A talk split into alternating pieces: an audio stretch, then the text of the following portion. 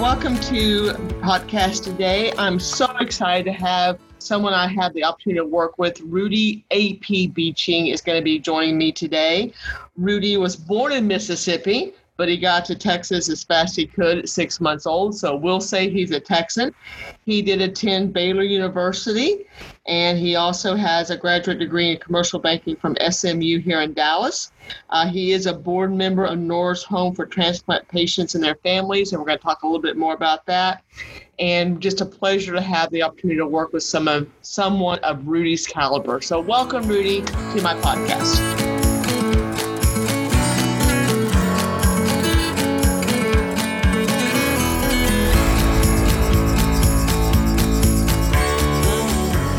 Thank you, Yvonne. It's a treat to get to be able to join you today. So what I'd like to do, Rudy, is talk a little bit about, you joined the bank when we had our acquisition with Green.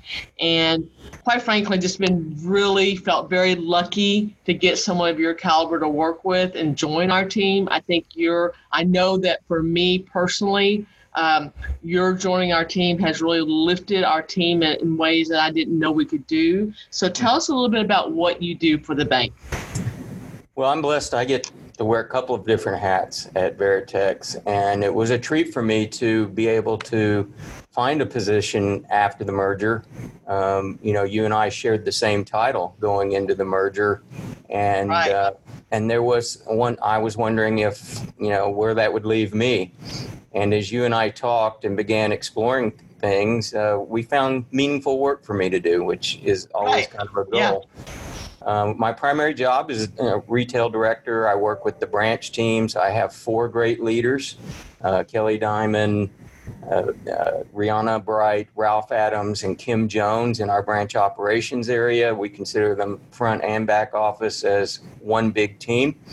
And we work well together to serve our clients, and we believe we own the customer experience. So we're trying to make that as good as it can be when a customer comes to Veritex. I get to play with facilities. I work with HPI, our facilities partner, and even better, I get to work with our best cheerleader at Veritex Bank, Mark Walshauer. He is the best cheerleader ever. Learning and development rolls up through my organization. Garth Edwards and Michelle Primera do a great job working with all of our partners in the bank, helping design training opportunities for them and working on miscellaneous projects. And then kind of under other duties as assigned, I like to think Rudy will lead anything. We have a couple of projects in the bank. We're looking at digital transformation and looking at where does digital make sense for us as a bank. And then right. We have a CRM initiative that's an enterprise-wide project. I'm real excited, really involved with that. And yep. So I get to do a lot of good things and work with a lot of great people. Yeah, you do. And I know that part of that is that fulfillment of the job is not just because it's one thing, it's that you get to put your hand on several and influence how the bank is directed. So I know that that's an important role for you. And that's one of the reasons why I wanted to talk to you today, that I picked and I said, hey, look, let's get Rudy in here. Well, I want to talk about his story, because for me, it's a very personal story of, what others might seem like unsurmountable odds, and a lot of things that happened in your family and with you personally, and how you continued on with your story and what happened. How did you remain strong? So I wanted you to give a really, tell us a little bit about your story, and then I want to talk a little bit about how you have grown from it, and really what drives you today because of it. So if you don't mind, just give us a little bit of background.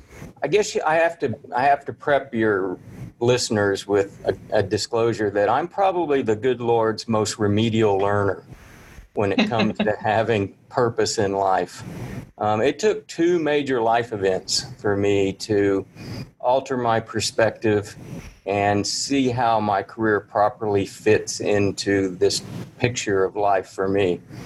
The first impacts a lot of us and impacts a lot of our team today.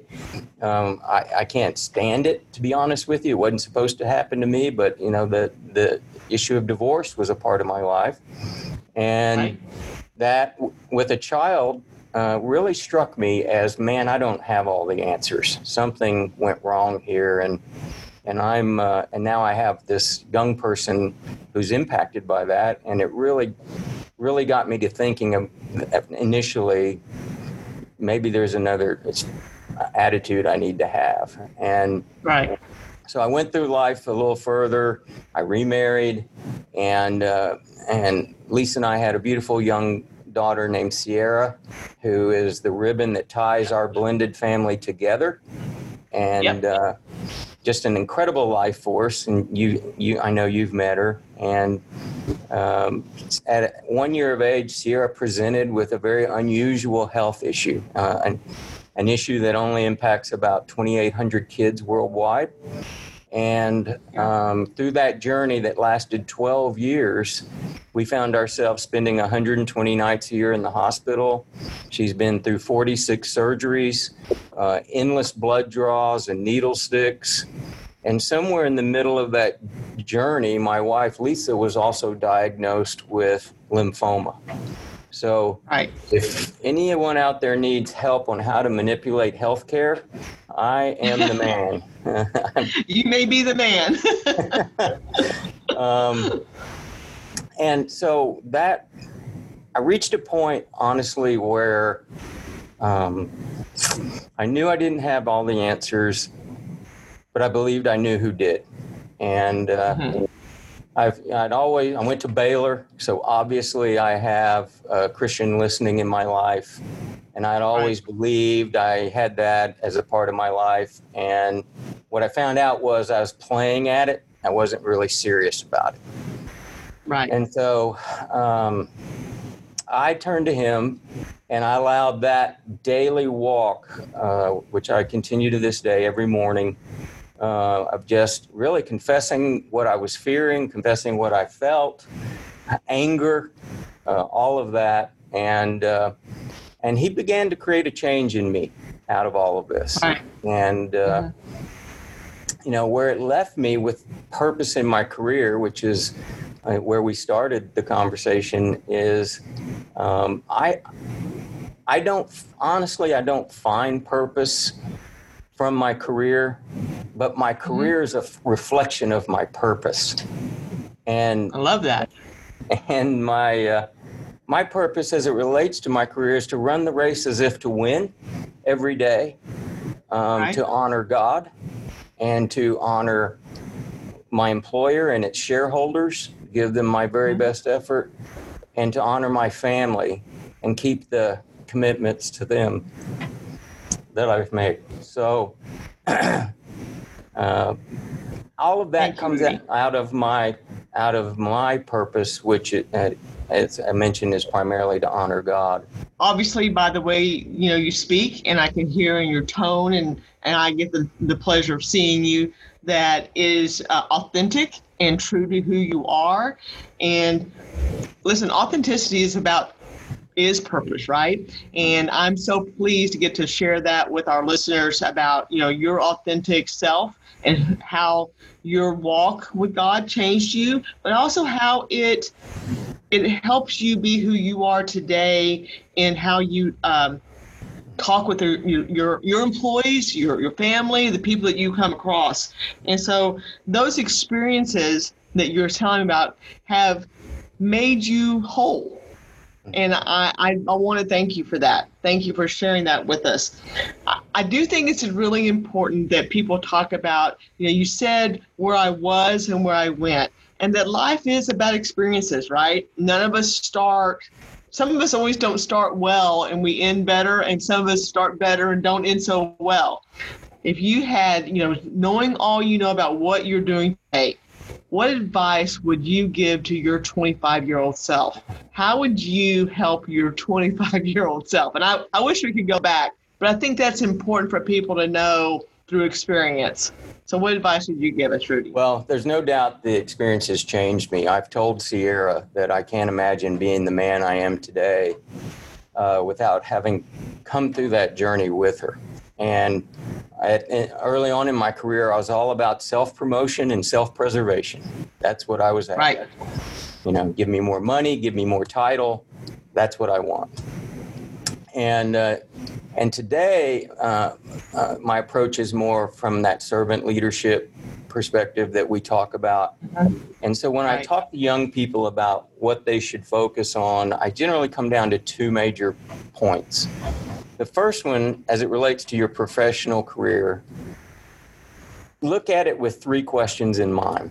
First, you've got this 30 to 40 year journey you're about to step onto. Where do you want to end? You know, and here is where I want to give you permission to dream. You know, get along with yourself, paint that picture in your mind, and establish where you want to go. Now, near term, over the next 12 months, question two becomes, how is where you're at in your career today, in my case, Veritex Bank, how does that fit, this next 12 months, fit that journey of where I want to end at the end of my career?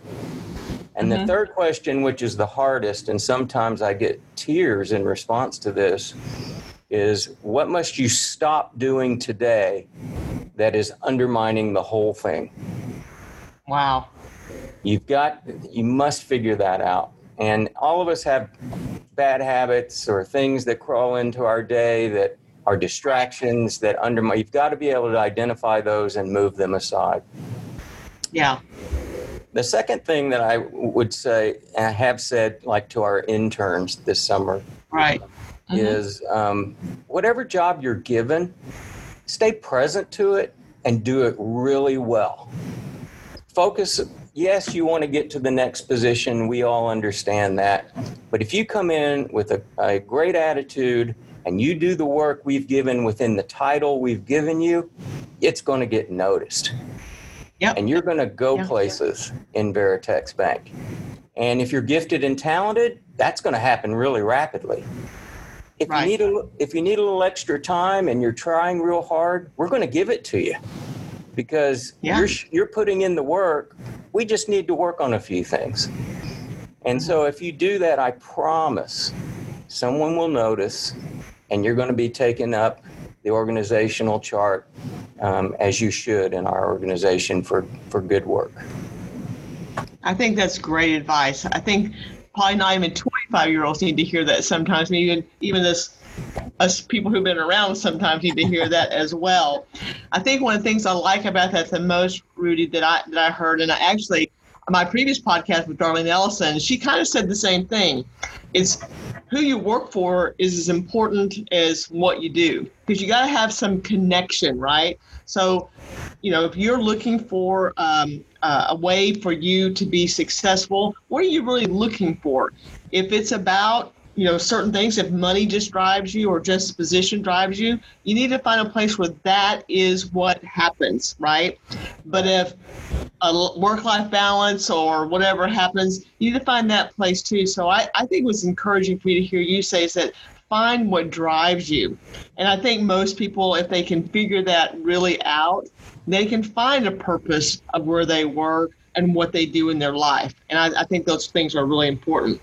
Tell me, because you're saying that, and what I hear is how you approach leadership, because you're in a leadership role. Your influence of others is as apparent by your, you know, title and what you do. So tell me a little bit about what you look at for leadership. How does leadership affect you, and how do you model that behavior? Well, the old Rudy was all about tell. You do this, you do that. You do it because I tell you to do it, all that stuff. Right. And that's not my mom said so. Yeah, that's not leadership. To me, leadership, we use the term in our organization here, as you know, of servant leadership. Right. I believe in that. And I believe that part of serving them is being willing to confront them when it isn't working right. And I talk to our team about, you got to love them enough to let them know that what they're doing isn't acceptable. And you got to love them enough to spot when they're doing something well, to get in there and tell them it's great and encouraging. Yeah. So I look at leadership in that fashion: clear expectations, good feedback on how you're doing, and then a great listening on where do you want to go next, what is it you're interested in, what are the headwinds that you're facing, what do I need to do better to be a leader of our organization. And I've gotten great feedback from our branch managers lately with that question as I do my one-on-one discussions with them. I've added that question this round of what does Rudy need to do to be better? And that's hard to hear sometimes. Good to hear. But I think it's hard to hear, right? I mean, I don't think we should be remiss in that, but they're not going to tell you what they really think unless they trust you. And I really think trust is leadership. That you love me enough to tell me the truth, but you also love me enough to tell me when I'm doing great. And that's all about trust. And for us at Veritex Bank, Truth in Texas, it's about trust. We trust each other that we're giving, type of feedback. And I think when you can do that, and something all of us work on it every day, and we're not all perfect at it, but that's when you can really receive the feedback that you need, and you can give the feedback you need to give. Would you agree? Oh, I would agree wholeheartedly. And I think trust comes from a generous listening to people and then validating what you've heard to prove that you're listening. There's nothing worse to me than someone who's drifting on you when you're trying to tell them something, which in my case, I understand because I'm a bit of a storyteller. But I think trust, truth are foundational for having those great relationships. And we're blessed. That's a part of who we are. Well, I'm interested in that. Big reason I wanted to talk with you today is that I'm not so sure trust could have always been there, because you were dealt some pretty good blows personally in your life, that if you didn't trust, God, you didn't trust leadership, you didn't trust the people you worked with and for, it may not have happened so well. So you had that trust along with you.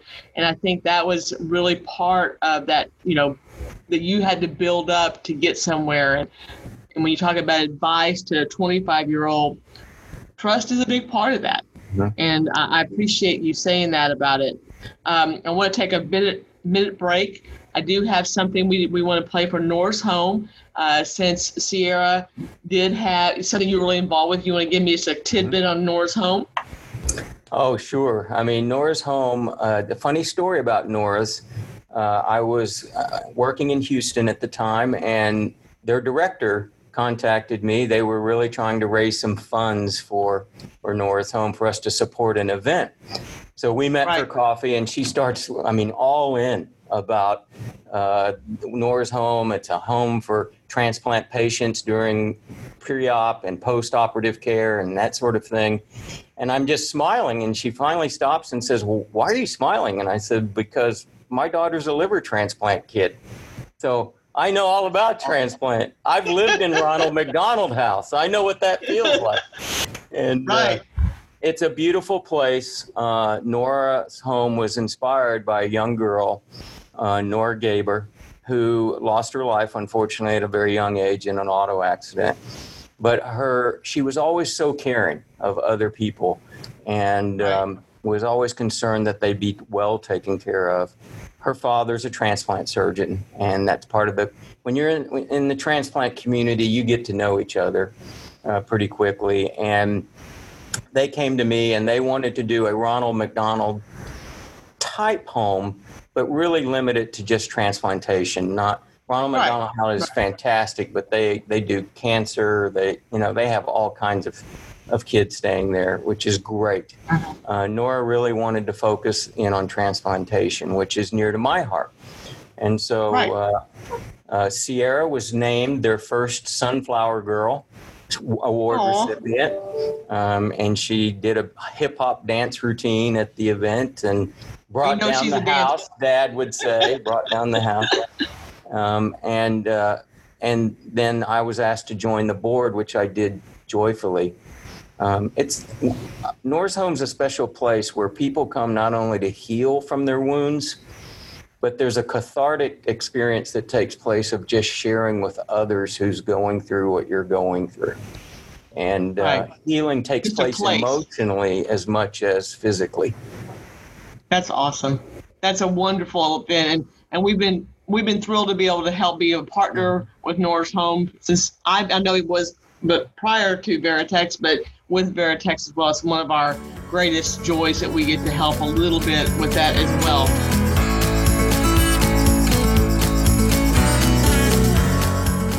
Nora's Home is Houston's haven for organ transplant patients and their families, welcoming guests at every stage of their journey. Located adjacent to the Texas Medical Center, our 32 rooms were built with the specific needs of transplant patients in mind, so guests can focus on the transformative task of healing in a loving, home-like environment. No guest is ever turned away from Nora's Home because of an inability to pay. Learn more at www.norashome.org. That's www.norashome.org. Come stay with us.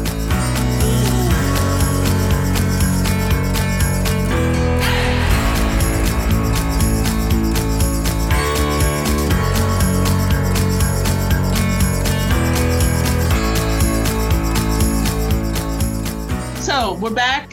Rudy, thank you so much. I've really enjoyed just talking to you about, your life and what you've done and, really what you've seen personally and the growth you've seen from it and how it's affected you, not only your approach in banking and what you're doing, but I'm really wanting to know, what about outside of banking? What would you do if you were not in this industry? And I want to know a little bit about that because that's always fun to know.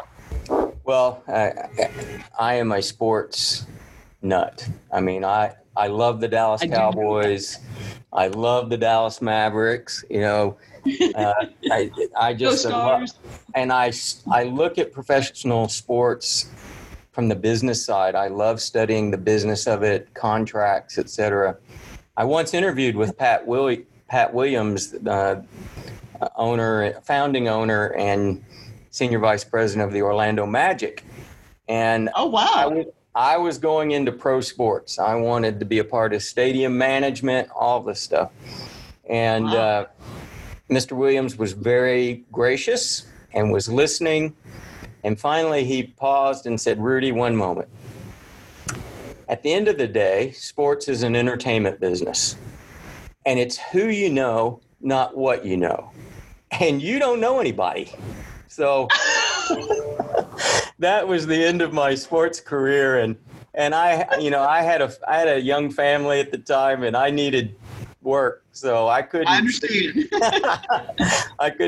in the car and try to convince him otherwise. So, right, I had to put my executive pro sports career on hold. But I've always had a dream of that would be what I would be if I wasn't in banking.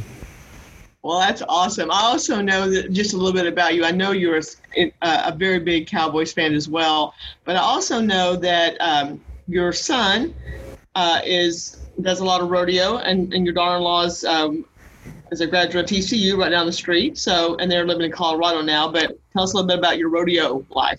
Yeah, so I'm the odd duck in our family. I'm the only one who doesn't ride a horse. My wife's family all rodeo. And as a result, my son got exposed to it, and he's a professional team roper now. And he's on a junior circuit. He seems to be doing pretty good. He's made national finals for the National Team Roping Association 3 years in a row. Has actually qualified again this year.